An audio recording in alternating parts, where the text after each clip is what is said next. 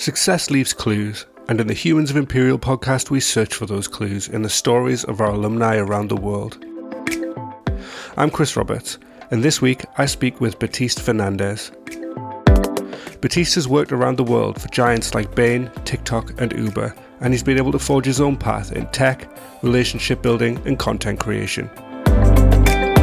It's the first time I've spoken with someone who qualifies as an influencer, and whether it's working for a tech giant, the challenges of setting up in a new country, or the value of building an audience, this episode is not to be missed. Here's a glimpse of what you can expect. Uh, but when you're in university, you, you, you can build a startup. You, in fact, you should, even if it's going to fail. You should start creating content. You should just put yourself out there. I, I, I, obviously it's difficult not to compare. You shouldn't compare yourself to anybody else apart from who you were in the past. You're the average of the five people you're around, right? So if the five people you're around are like doing interesting stuff, you likely will be doing interesting stuff.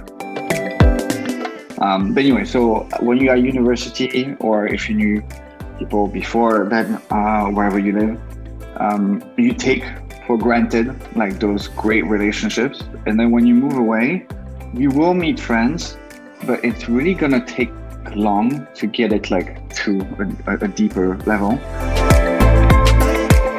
It's slower than you might expect because I think this is like the flip side of being in like a company that's now renowned to the world. It's like it's now renowned to the world because it's no longer going from like a little dragon to like a teenage dragon. Like now, now that thing is like a gigantic dragon. The first one that came to my head is, uh, I mean, maybe I'm gonna, maybe Imperial is not gonna be extremely happy I'm saying this, but. This is my conversation with Baptiste Fernandez. Baptiste, thank you for joining me on the podcast. It's great to have you here. Why don't we start with an introduction from yourself? And maybe you can tell us a little bit about yourself as well. Thank you so much. Um, so, hi, everyone. Uh, my name is Baptiste, uh, or you can call me Bap. Um, so, I'm French. I studied at Imperial in 2018 to 2019. I did a master's in economics and strategy for business. I had my first experience with Uber in their strategy department. I went on to work at Glovo in Spain in data and operations. And my last experience um, on the professional side was with TikTok, where I worked in analytics. And most recently, I've been sharing my journey online, uh, including TikTok. This has worked quite well. And so I guess to an extent, I have been a bit of a content uh, creator. You've got a really interesting background. I'm looking forward to this one. I've been looking forward to talking to you about this as well. There's going yeah. to be too much to get into, but we'll try our best. Uh, can we start before you came to Imperial and kind of talk us through what you were doing? Am I right in thinking that you co-founded a business of your own? Yes, uh, that's uh, yeah, yeah. I did. I did. The reason why I, I laugh is it's always like a bit funny when you hear like a 18 something or 19 something trying to found your business. Um, but i would highly recommend anybody listening to do this. Um, in complete transparency the business ended up failing. We did raise like some money. So um, the idea was we wanted to uh, tackle the high transport costs uh, in london that we all absolutely hate. In fact i sometimes see like these advertisements like uh, you know, 10 pounds uh, for traveling all around London for one day as if it's a good thing. I think it's mm-hmm. so expensive. So anyway, that was the idea. We wanted to tackle the high prices. Um, and we thought like, why don't we buy a bunch of bikes and we share within the university uh, students at least. And so that was a sort of the idea uh, we managed to raise some pre-seed money, so fifty thousand pounds to buy uh, like uh, around like fifty bikes, and uh, so we went on to, towards that. But unfortunately, uh, the business uh, got, I would say, absolutely crushed because it was the time when there was the rise of the bicycle sharing systems. So especially from China, like Ofo, Mobike, and you know we had raised fifty thousand. I think they had raised two billion for their international expansion. So it was like the mouse going against the mammoth. so yeah, we we stopped, but but great experience, and also it really helps like building up your CV and going mm. into other things. It's crazy experience. It like do you say 18, 19 years old and you raised 50k in sort of funding? That's that's amazing experience. Yes. So like we we we call it a lucky break because like essentially the investor the and I think this is like maybe like a good advice for anybody around. Like sometimes it sounds scary to raise money and it definitely is in most of the circumstances. It's extremely difficult. Um, but like in our case we were just like within a circle of people that had money. Uh, let's mm. let's not lie they had money. And we pitched the idea to everybody that had money around us and just one person like you know like the spaghetti thing and you throw it on a on a fridge or whatever like one stock and and that was it yeah, that's really interesting. I mean, there is obviously you said of you were in that circle already, but there is a lot to be said about using the network that you have and using the people that you have around you and connecting with that. I mean, I think it's easy for people not to realize what they have around them. Yes, exactly. That's such a good point. Like you often take for granted what you have, um, especially. So I'm assuming the most the people that will listen to this are majority like students are from London or um, or maybe from the UK uh, or even in the Euro- in Europe. Like I feel like you already have such a strong foundation uh, in terms of who you can meet, um, where you are. I think there was this expression. Well, I, I forgot what it was about. Maybe you, you, know this, but like I think there was a statistician that made like like uh, uh, this model, and he made this big uh, discovery mean, big, but like you were related to anybody in the world, like through Seven Connection or something like this. Mm. So like essentially, if you picked anyone, they could be at some point be able to connect to be connected to I don't know Barack Obama. Mm. Because like, it, but it would need to be like seven layers of connection. Yeah. And um and yeah, if you live in Europe, you're already like in a pretty good starting ground. Um, obviously, assuming obviously everybody has difficulties all this stuff but like mm. yeah don't take for granted what you already have and that's i think that's a good uh, message.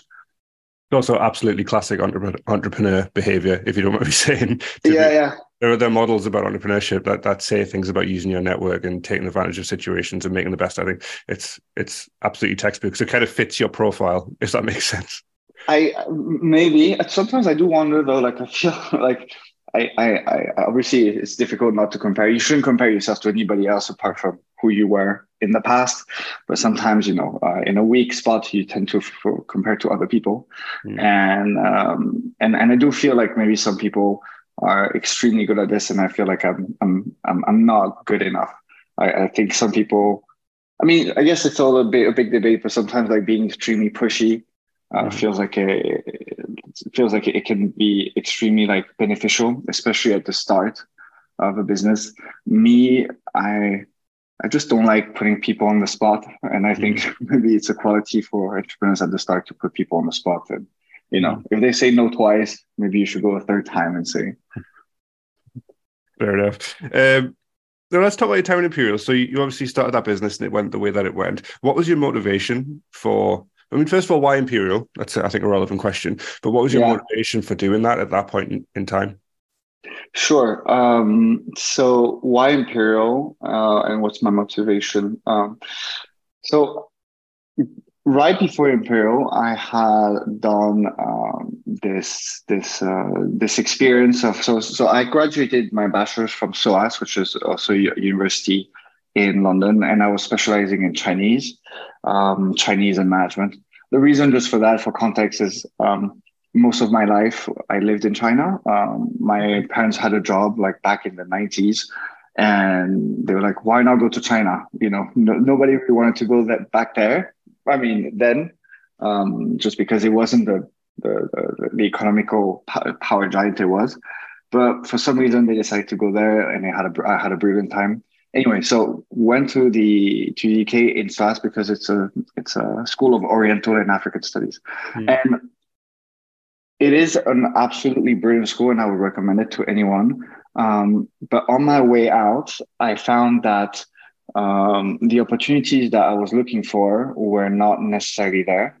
Um, thing, and, and this is, I guess, going back to the first point of like creating a startup is always something I would advocate at university because I was able to really leverage like that experience as a way to break through to Imperial. So in short, why did I go to Imperial? is because like I, w- I did get opportunities after my first passion, the, my bachelor, um, but I don't think I was content with it. Um, and also, I think I had still like a lot to learn. Mm-hmm. And so then, why exactly like that? The specific masters, like economics.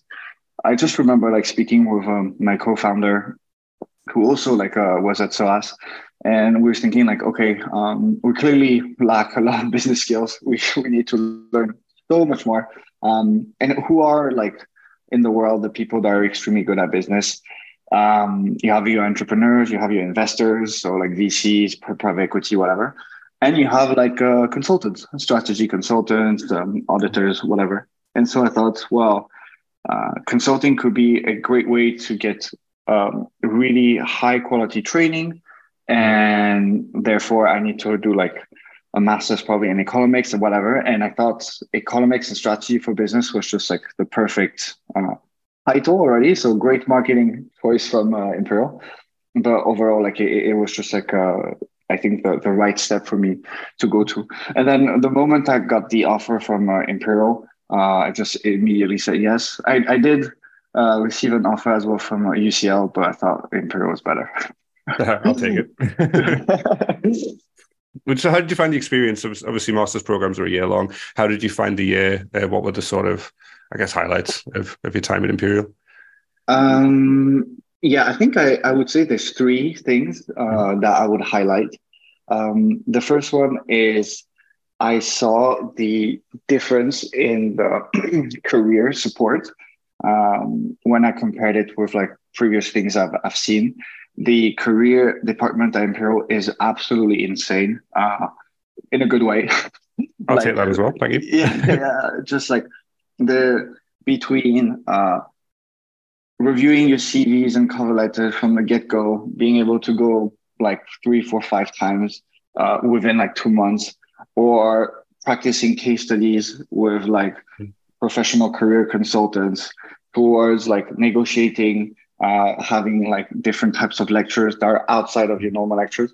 I, I just thought like, wow, like this is this is almost like a consulting service, but for like just getting a job, and it's just part of your university thing, and you can just you know book all of these. So that's number one, like uh, outstanding career support. Um, the second thing was obviously like the quality of the the, the lectures. I thought we had like stellar uh, professors, super, uh, how can I say this, super approachable. You know, like mm-hmm. sometimes when I think, because Imperial is in the league with Stanford and all of this stuff, you, you tend to see like these professors that are not really like, uh, I don't know, I would say like out of reach. Mm-hmm. Not the case at Imperial. Like you, you spoke with professors all the time. You can send them emails. You can. So I thought that was like super good. And I think the third one, which looking back now, it makes so much sense. But when you're a student, you don't understand it. It's the quality of the network you have. Because now that I have like a couple of years after the masters, I can see clearly everybody did so good and they're obviously everybody was scared at like through your masters you thought you were never going to get a job whatever but like like if you're listening to this and you're imperial right now like some of your friends might become i don't know future ambassadors future ceos investors. They're going to work for big um, you know like ngos all this stuff. So like um, whether you want it or not that's a different thing. But invest time in nurturing those those those uh, relationships because because they they really really help you out in uh, in the long run um, and so, yeah, I think those were the three reasons why uh, I think mm-hmm. Imperial was just like, um, uh, like it confirmed my choice. Um, yeah, I mean, networking is something I'll talk about. We've already spoken about it once in this mm. conversation mm. in the last 10 minutes, but you're totally right. I think it's really important for students in particular, when you're on a master's program or an MBA as well, you're there for one year. And yeah, that year, you're in a sort of really close environment with so many interesting people who are going to go on and do lots of really interesting things. It's such a good time to build a network and take advantage of it. Yeah, absolutely. It's true. I didn't realize it, but yeah, so it seems like network is a big, uh, I mean, yeah, like network is a big, you're the average of the five people you're around, right? So mm-hmm. if the five people you're around are like doing interesting stuff, you likely will be doing interesting stuff. Yeah, and you know this podcast sort of I'm, I'm speaking to Imperial alumni, and you know people are all over the world doing all sorts of interesting. Yeah, I can things. imagine. That's exactly that's exactly the kind of opportunity you have when you're there for the one year to connect with people in your whether it's in, on the same program as you, whether you're in a, one of the careers clubs or something like that. It's just a really good chance to you know make those connections before you then dive into actual kind of the world of work and and whatever else yeah. you do. Absolutely. Yeah, 100% alike. Yeah. Hmm. So, I mean, one thing I do want to ask you about, and you mentioned um, China already, and I know you've had experience of living and working all over the world. Was that always the plan? Were you always looking for a sort of international career to have the chance to experience different cities, or were you just kind of taking advantage of opportunities that came up? I think that's a super good point. Um, I may have two answers. One is definitely like from my point of view, but second is from seeing my peers around. Um, on my end, I think because uh, I was lucky to be born. I mean, I wasn't born in China, but I was there when I was six months old. So, like, um, I was grew. I, I, I grew up in uh, this environment that made me understand, like, okay, there's more than friends. And I think once you taste a little bit like this, it's like I mean, I don't know what heroin tastes like, but it's just addictive. So you, you just want to visit more and more and more. Yeah. Um, but on the other side, I see that uh, some of the students who um, were, for instance, British, who were Imperial, I can see that now that they finished, like giving that Imperial taste has given them the want to want to travel more. And I mean, not travel as in like holiday, but like go and experience like uh, professional experience in different countries because most of my cohort, at least, a lot of them are still in London, uh, but a lot of them are already elsewhere. And those are in London, when I speak to them, they all express the sentiment like, okay, I've been two, three years in London. I think it's time to to to go elsewhere. So um, so Imperial definitely does give you that taste. And I think just like quick caveat, I think there was something really cool that Imperial did was the classes were really like like a lot of different countries, uh, mm-hmm. and I thought that was really really cool. Like I love French people. I mean, I'm not particularly nationalistic, but mm-hmm. like it's cool to see French people. But I, w- I was happy to see like you know like you have Italians, Mexican, uh, people from Dominican mm-hmm. Republic. I mean, just like I'm not going to say all the countries in the world, but there was like an immense amount of diversity, and that kind of gives you that that taste for like you know there's more there's more to hear, and you know hmm. let, us let, us go experience this elsewhere. Mm. If you don't mind me asking, how many languages do you speak? Uh, I, like I would really like to say four, but unfortunately not. Like so, I, I like my mother tongue is French. Um, because I grew up in China, I speak Mandarin, uh, English uh, because of like uh, English dominates the world. Uh, but like the last one is uh, Spanish, but in I, the truth is I'm not completely fluent. So mm. so yeah, that, but I'm, I'm I'm learning it. I, I keep on trying to yeah. learn it. So language is honestly a superpower, and I don't know. I'm speaking as a a British person, we, we're not great at learning other languages and we're not great for kind of traveling a lot of the time. Maybe I'm talking for me personally, mm. and it's great to learn other languages. If, if you think British people are not good, don't worry about this. Like, man, you should you should listen to French people. They're just, in general, big generalization, but we're so bad at English. And to be quite frank, they, they don't even want to learn a different language. So so so so I wouldn't be too harsh on the British. I think if you if you need to be harsh on somebody, it's definitely the French. Fair enough. so, in terms of, of living and, and traveling to different countries, so remind me, is it London, Paris, Madrid, and you're in London now? Is that right? Yes, correct. Yeah. So what are the what would you say the challenges are? If so, I mean, the context is, you know, a student who wants to have an international career, maybe they want to move to another country and and get a job there and live there for a while. What sort of challenges do you face when you first get to that country?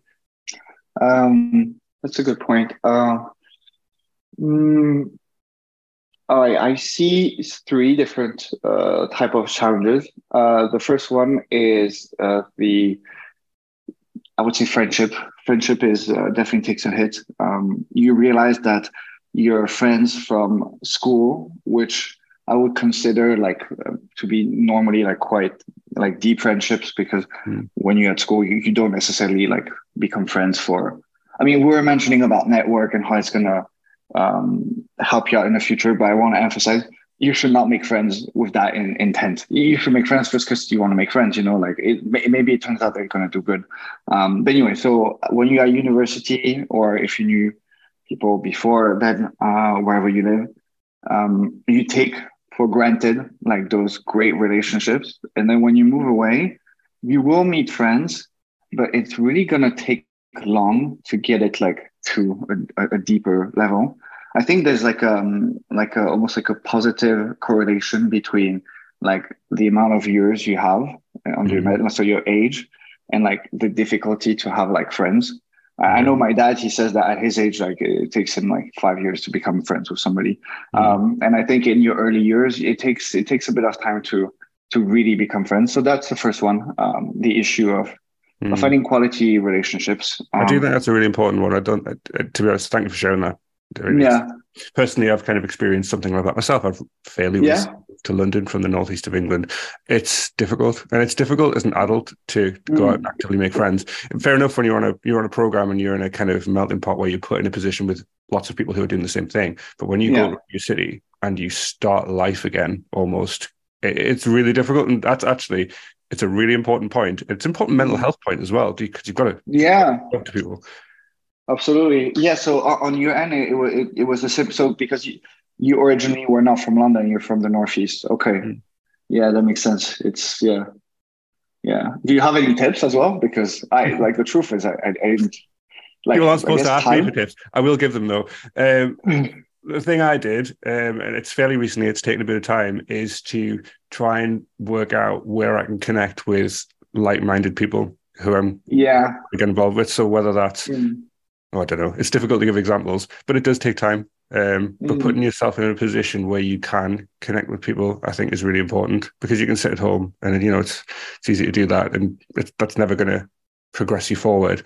But putting yourself out there is it's hard work, but it's worth doing in the long run. Yeah, I think you're right. Yeah, finding like communities. Uh, like this is what I did in Madrid. Like, um, uh, so yeah. Um, after I had uh, this experience at Uber, so I went to Madrid, and yeah, so the relationship side was definitely a bit difficult, and you know, like I enjoy poker, so Mm. I was just trying to look for like poker communities, uh, Mm. and and and then like this, you you can find It's exactly things like yes, it's exactly things like that. Finding out, thinking about what you like, and finding communities that do those things.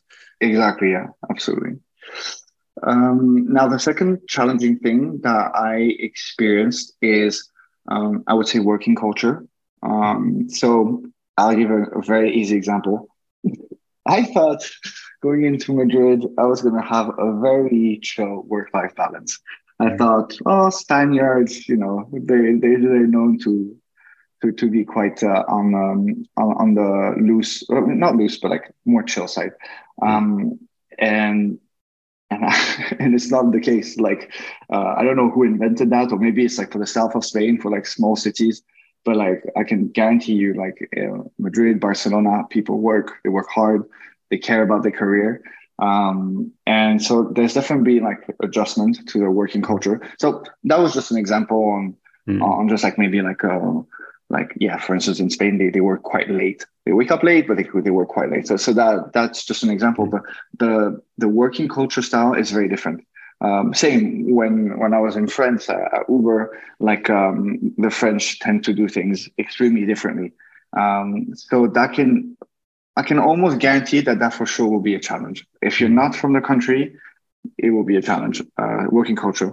And I think the third one, um, I mean, it's arguable, um, but I, I found that when you move abroad, um, you have the difficulty of finding friends. You have uh, your working culture uh, um, problem, and I think for me it was also like um, a clash of like where do you see yourself, and it's it's difficult to to plan more on like uh, on the horizon. I don't know if that's the right expression, but um, I, I feel like when I was in London, I had this idea like, okay, so I'm in London. This is where I'm going to stay. Uh, so we're going to do that. We're going to maybe buy this, like have a little apartment, something like this, you know.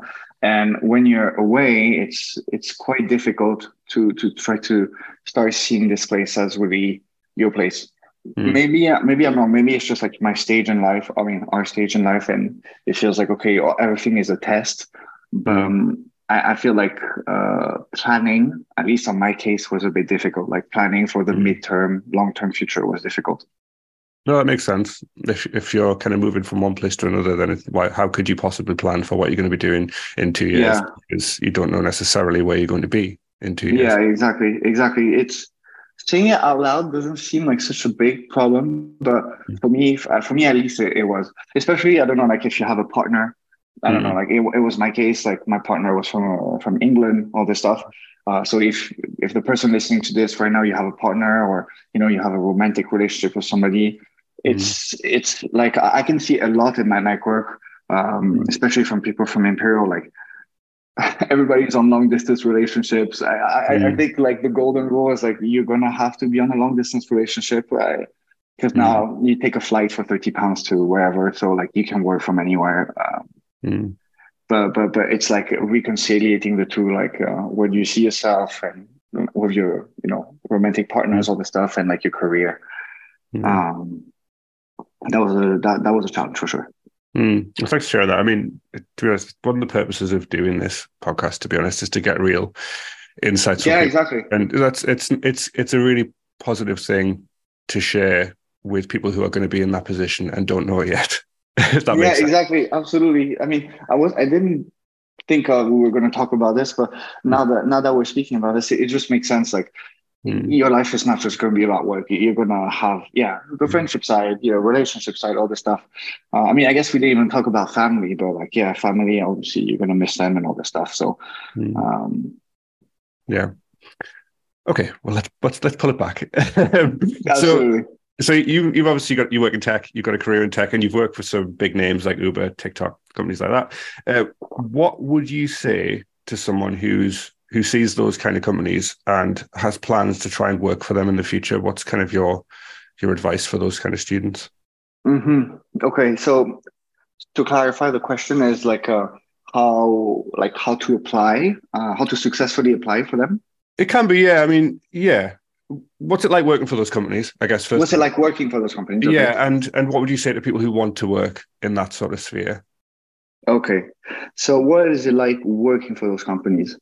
Okay, so let me think. Um, okay, I'm gonna break this down in like like the quality of the work, um, the like I guess like especially big companies like your your your feeling of impact or like being a like a small screw in a machine. I think that's something worth mentioning, and um, and I guess your progression. Mm. So the first one, uh, when you work for these big tech companies, your benefits are insane. People are uh, extremely well-rounded, smart, tolerant. So just the benefit already of being like in this environment is just really, really uh, cool. Um, also, like these tech giants tend to be quite wealthy uh, I mean, not now. Not now. It's not been the. Mm. I, mean, I don't know when this video is going to be posted, but 2023 has not been the tech year. Let's just say that. Um, but still, like um, you get to travel the world. You go. You get to. Uh, it's it's not just out of fun, obviously, but like it's like there's always business purposes. But if you do enjoy traveling, these big businesses, uh, big tech companies, they they provide that for you. Um, so that was like really cool. And I think like like just again within the benefits thing, like you really feel like valued. Like um, not to mention that you're well paid, all the stuff. Like you, your offices look nice. You know, you have a good, comfortable chair. Like your environment is is is honestly the highest it can be. Um, so that's where it's like from like the the, the benefit side. Mm. Um, then the second point on like like the quality of the impact that you feel, uh, and like you know you're a screw in this big machine. Mm. I'm not going to like sugarcoat it. You are a small small screw in a gigantic like quadrillion billion dollar company. Like you, you very likely won't see your impact, uh, or if you do, you'll see, I don't know, you'll see numbers on a spreadsheet. And uh, like, I don't know, for me at least, it, I don't know, it, it, it, it didn't make, it didn't make like, you, you don't feel really the, the impact. I don't know, like if you work in a startup and you go from like 15 to 30 employees, you see the impact. You're like, okay, we're growing. Uh, but, but, but when you work for Uber, TikTok, whatever, you, you don't necessarily see it because, you know, say like in the strategy department at TikTok, uh, mm. I, I don't, I'm not sure if I can mention how many people were working at, in strategy, mm. but we're a lot, we're a lot. So like every, we all work together, your hmm. reports mm. are made together, the numbers are made together, all this stuff. And so even if we have a good quarter, it's like is it because the strategy was really good, or is it because the marketing team did an insane job, or just because there's been like a more growth from the creator side, and therefore like it brought more users? Mm. So that's that I would classify as a challenge. Um, and then uh, the third point, what was the third point? Um, progression. I think we're talking about career progression. Progression. Thank you so much. Progression. It's slower than you might expect because I think this is like the flip side of being in like uh, a company that's now renowned to the world.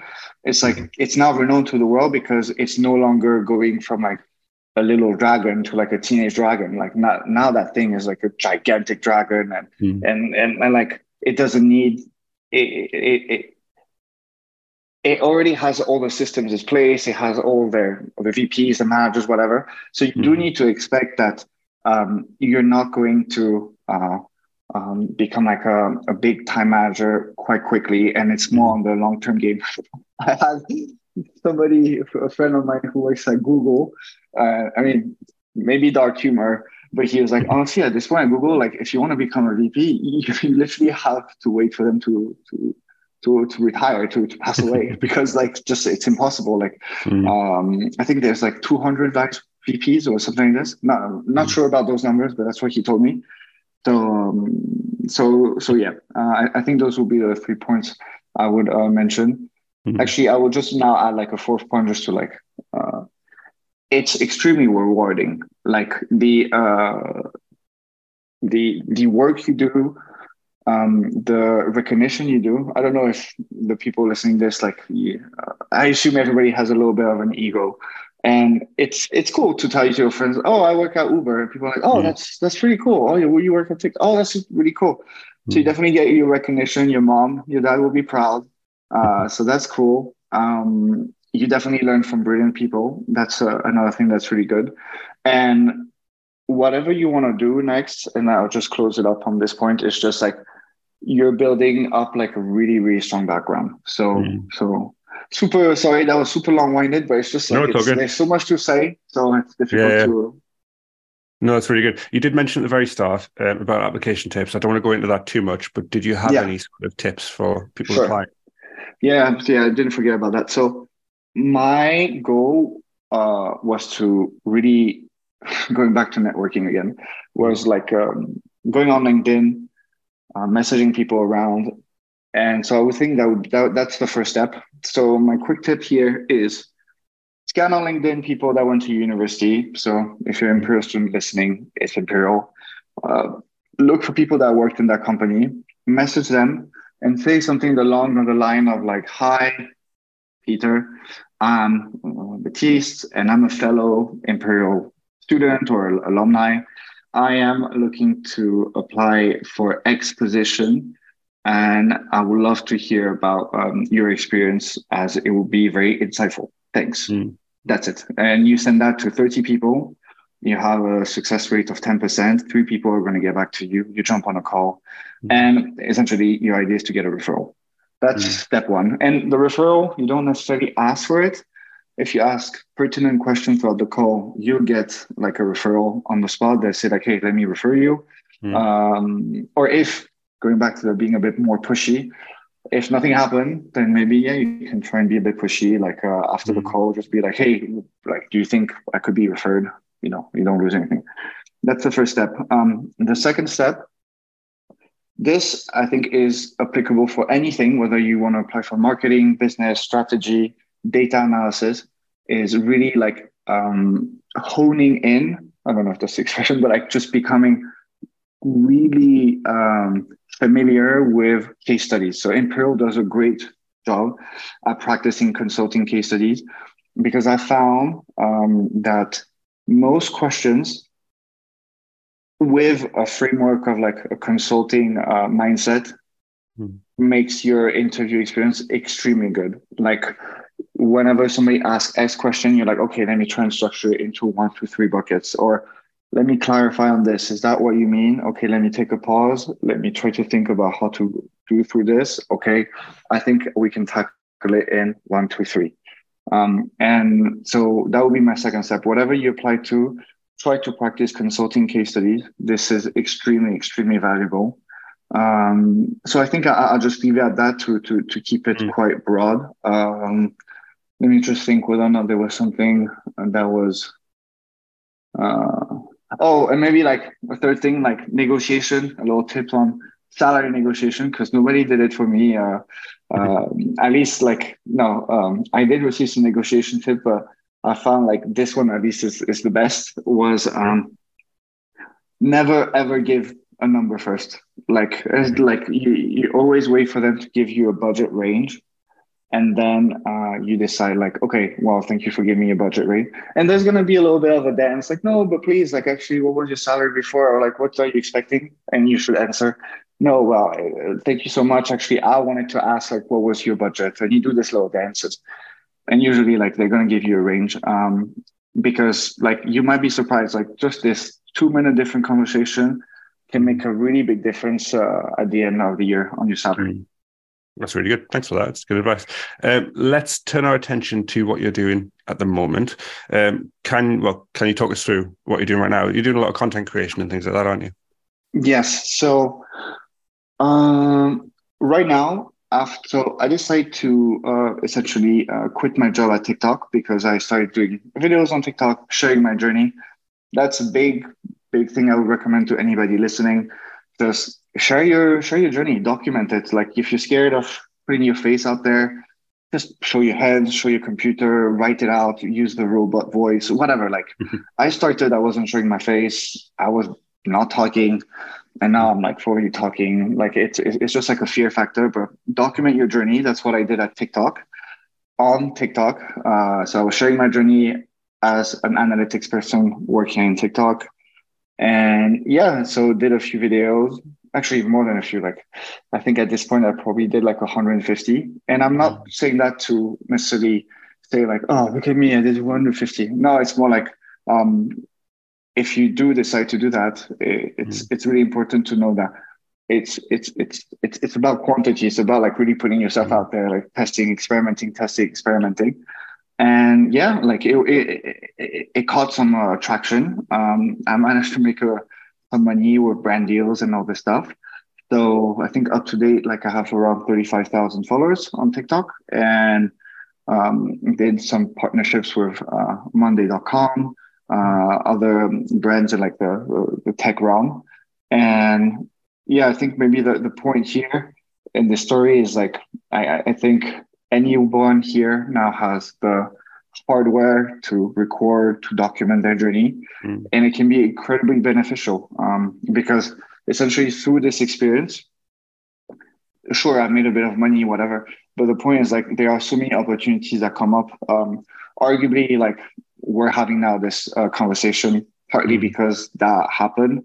Um, and I'm recently about to embark like a, on a new journey mm. uh, to to to work for for for a pretty cool startup.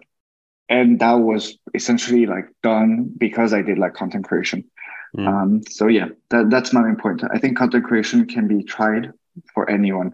Mm. I love that you said put yourself out there for starters. Yeah. really good point. Test and experiment and see what works, see what doesn't work. And what's the worst that can happen? Just give it a go. I mean, I want to ask you about um, you know, building an audience. I've looked at your TikTok. Obviously, you've mentioned you've got 35,000 followers. Some of your videos have millions of plays. I mean, the question is, what would you say the value is of building an audience?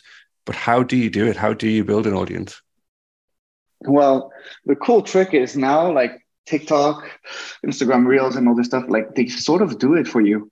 Like before, I, I, I mean, we remember, right? Like four years ago, Hmm. you would post something on Instagram, and I'm not even an Instagram guy. Like I, I never post, but like your friends are gonna like it, and maybe it's gonna show it to like one, one random person, and you need to post 500 posts, and then maybe get some traction, do some hashtag, what, whatever. But like, but now it's like you could create an account today. If your video is good, the first one, it can reach like a hundred thousand people, and Mhm. so it's just about like honing in uh, on like your storytelling. Uh, what what like obviously it needs to pass that test. It's like um, the test for anything on content is two questions: Is this bringing value, and is this entertaining? Hmm. If none of it happen, like if if it doesn't answer yes to at least one of these two questions, don't post it. Hmm. Uh, at least that's one of the tests I do for myself. Like, is is this bringing value? Is this entertainment? Hmm. uh, entertaining if not um, and then like if if if you do that consistently over time with the algorithm especially right now because like strategically like tiktok instagram whatever they're competing um, on trying to raise some of the new creators so the algorithm is like a little bit more sided with like new content creators trying to give Mhm. them exposure you will be able to like find like uh, your audience. Uh, so that's my first tip. The second tip is at least on the TikTok side is doing some sort of like trend. So TikTok has these trends, right? Whether it's music, whether it's like vocal, whatever. Um, you can use some of these trends to to your own advantage. Um, I don't know. Can I give an example? Uh, mm, I mean, I'll give you. I'll give you a story Like- while you're saying this because I've got to. yeah. Tell me. I'm not going to plug my own TikTok account. I don't want anybody to see it. I look terrible. It was down, long hair, grizzly beard. It's not a good look. But one of my videos, uh, it's about kind of I give like career advice, that sort of stuff. One of my videos had like forty thousand plays, which I was delighted. Wow. Okay. Yeah. Did a trend recently. I didn't do videos for a while, so I think consistency was my problem. It was, I say so myself, really funny, and I'd Yeah. knock it in four plays. Like four- Really? Yeah, ridiculous. Yeah. Do you know the? Do you know the Pedro Pascal with Nicolas Cage in the car kind of trend? Yeah, yeah, yeah, yeah, yeah, yeah. Oh, yeah, I, yeah. I, I used that and I genuinely enjoyed it and it got no plays. So yeah, I think consistency might have been my problem on that one. yeah. Oh, I mean, the thing is, I, I've heard about this. Like, if you think, I mean, show that video to like a couple of people, and all of them think like, "Hey, that was good," I got laughs in the Um, office. I got a lot of laughs in the office. okay, well then, honestly, re reuse that video and like cut it like differently. I've I've read like some creators like now they're doing this because let's be honest, the algorithm is a black box. So Mm. consistency definitely help. Like Hmm. if, if you throw a hundred darts at some point it's going to stick but like if you Yeah. think that should stick and it's not and um, this is advice for anybody, anybody as well listening um, try to reuse exactly what you did but like Mm. cut a different moment or like i don't know like make the video a little bit larger or smaller i don't know but like Mm. I, I i've read case studies of like the same video uh, first one gets 2000 views second one 20000 third one 5000 and then boom 5 million Hmm. uh, just because like I don't know, it was cut like 50 seconds, like 0.5 seconds before. It, it's very weird. yeah. It's a black box. Hmm. So again, test and experiment. See what Yeah, yeah, test and experiment, absolutely. So I mean, so yeah, talk us through. I mean, obviously, personal branding is really important when it comes to things like social media and content creation. Really simple question for you. First of all, what is personal branding? I feel like uh, maybe I'm, I'm not the, the, the, the one that's allowed to give a definition, but if I, if I were to try, um, I would just say like personal branding is anything that is is the appearance that you have uh, fr- from outside of you, like anybody looking at you Hmm. this is your personal branding. So if somebody thinks of you as like, oh, that nice guy, even that is just already personal branding. Uh, Mm. when you write like a little post on LinkedIn and maybe you bragged a bit too much about an achievement, well, that's that's a little bit about your personal branding as well. Hmm. And um, going going on that, like I think you can do like a lot of like easy steps with personal branding. So maybe and I mean, this is what I did. Like, it's exactly what I said. Like, I was very scared of making videos at first. Um, Mhm. I think people can start making personal branding just by like making a website, like writing articles or like writing LinkedIn posts or uh, like, I think this is like the journey of it. This, I Mhm. would say, is like considered like the personal branding outside of work. Mm. Then there's your personal branding inside of work.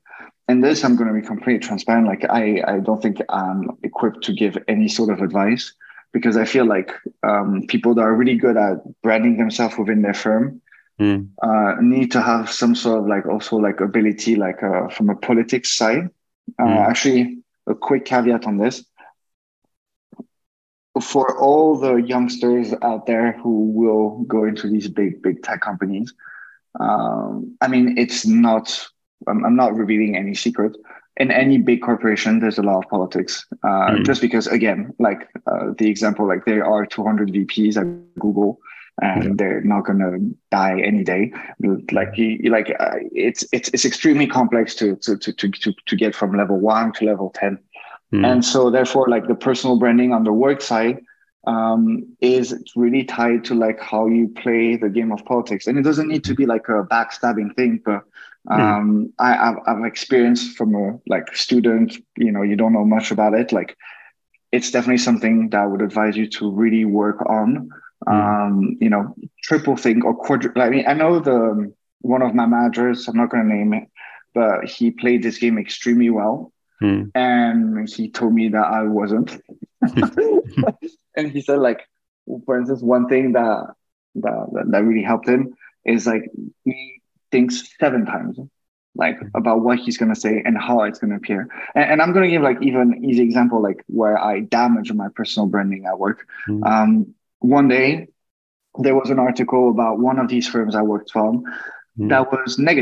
And um, I thought like, okay, I'm the first one to see this from whatever BBC, The Guardian, whatever it was. Um, let me share it. And I just share it like with like like the global org, like quite a lot of people, like quite senior people inside that group. Um, and he told me that was a misstep. Like you don't want to be the guy who is known to finally send something in like a big group Mm. and it's something negative. You will be associated with like this negativity, uh, even if you come from like a good uh, part of it. Hmm. Um, anyway, so that, yeah, personal branding at work, it's it's extremely interesting. I'm, I'm definitely not equipped for it. But personal branding on the other side, just Hmm. write your blogs, write write some stuff out, and and uh, and any it can only good things can come out of it. Uh, that's that's the bottom line in Yeah, my I experience. yeah. From a lot of the stuff you said already about kind of content as well, like part of that message is to be visible, and that like when it comes to personal branding, be visible is like the first step, but be visible for the right reasons too. yeah, absolutely. You're you're completely right. Okay, so so when we've talked about your kind of history, we've talked about what you're doing at the moment. What are your plans for the future? If you don't mind me asking about that. Sure. Um, so I am going to start a new um, full-time job. Um, I'm not yet able to say exactly with who I'm going to work, um, but I'm going to work in developer relation as um, they're um, uh, uh, essentially they have a team which I'm going to build out, which is going to be really cool. For those of you that don't know what developer relations mean, I didn't know what it meant a month ago, so no worries. Um, but essentially, like the the way my girlfriend explained it to me, which I thought was like a very way, quick way to make it understand, it's like a mix of software engineering and being an influencer. Mhm. Um, now, the more technical thing is like developer relation uh, or developer advocates or developer evangelists, there's different names. They are um, technical people, usually people that did like a lot of software engineering or computer science background, or they know how to code, and they try to market a product for software engineers. Mm. And therefore, they are like like the, the marketing component for a technical audience. And so, what they do is they uh, try to build a community, try to explain how how to use that. So you make videos on TikTok. You make. I think this is why I was hired by that Mm. company. Is they were they were really interested in like okay, like you build technical content on TikTok. We didn't know that was even a thing. Uh, maybe we can leverage that. And again, this goes back to the point of like the moment you put yourself out there and whatever you put out is either valuable, entertaining, or actually the best is a combination of both. I heard Yeah. it's called like like value, valuetainment, or value, whatever. Um, good things will come out of it because, for instance, this in this case, like this firm approached me and they said like, okay, like uh, that, that that's interesting. We, we we we want your help on this. Sounds like a perfect fit. I know we can't go into any details about it, but it does sound like a combination of everything you've done up to date. So yeah, we'll look forward to to look, keeping an eye out and watching where you go from there. yeah, let's see, let's see. Absolutely, I'm I'm, mm. I'm excited as well. Last question for me. Uh, I always ask this on the podcast. Uh, what advice would you have in general for current students? So, sitting in the classroom now, um, thinking about their future, what advice would you give them? The first one that came to my head is uh, I mean, maybe I'm gonna, maybe Imperial is not gonna be extremely happy I'm saying this, but your final mark, your final grade does not matter as much as you think it does. Um, so like, let me, let, let me re-say this, like whether you are um, getting um, 2-1 or a high 2-1 or a first or like a really good first, like, you know, you, you make Dean's list, um, I guess in masters it's different, right? It's like a merit, uh, all this stuff. Um, your employer, which is I, I, guess the ultimate goal, is not necessarily interested about that. I know there are firms where it is important, so I believe like McKinsey, uh, you do need a distinction from your masters. If I'm, if I'm, but like, why am I saying this, or like, why is that my advice? because I feel like university is the great time for you to experiment and, and, and do things outside of just the academic life. Like you have time, believe it or not. I thought I didn't have time, but you, you, you clearly do. Uh, once you go into working professional life, you'll know what it means to not have time. Uh, but when you're in university, you, you, you can build a startup. You, in fact, you should, even if it's going to fail you should start creating content. You should just put yourself out there. And if it means you're going to get 75 instead of 77, uh, or 60, I don't know, 64 instead of, I don't know, it, it, it, it I would say that's the right bet to do. Like take uh, a bit of time to, to, to reinvest on your personal things, because just like from what I saw, the, the return on investment is really big and really positive. Thanks for that. I really appreciate it. Um, I won't comment on it, but, but the, the, purpose of this podcast is to get the real advice from people who've been there and done it. So, you know, regardless, it's it's yeah. really positive advice, I think, and I appreciate it. But thank you so much for taking the time to do this. It's been an absolute pleasure. I've really enjoyed it. Thank you so much. I'm, I'm super honored. Um, so thank you so much. Massive thank you to Bap for joining me. And I don't know if you could tell, but I really enjoyed that one. Baptiste is a really interesting guy, and his story has so many parts to it. I honestly could have spoken to him all day if I had the chance. He's worked for some of those companies that a lot of people dream about, from some time with Bain to roles with Uber and TikTok. He's obviously doing something right, so I hope anyone out there who's interested in a career in tech was listening. One line that stood out to me was don't compare yourself to others, only to who you were in the past. And what a piece of advice that is. And if you can do it, I think it's an attitude that can take you far. I'm grateful to him for sharing his experience of moving to new cities and countries too. It's hard to share the difficult things, and simple things we can take for granted, like friends and relationships, aren't always straightforward when you first arrive somewhere new. They take a lot of work, and that's before we even talk about a new job and a new culture to figure out. It was fascinating to get his insights into content creation too, and I hope you're taking notes. He's someone who's worked for the tech giants, had the courage to leave that behind and become a content creator himself, and now it sounds like he's found a way to combine the two, so I wish him the best of luck for that in the future. Let's end on something Baptiste said that I think sums things up really well, and that is put yourself out there. We will talk about his thoughts on grades. Thanks for listening, and don't forget to hit subscribe if you enjoyed this episode. I've been Chris Roberts, and I'll see you next time.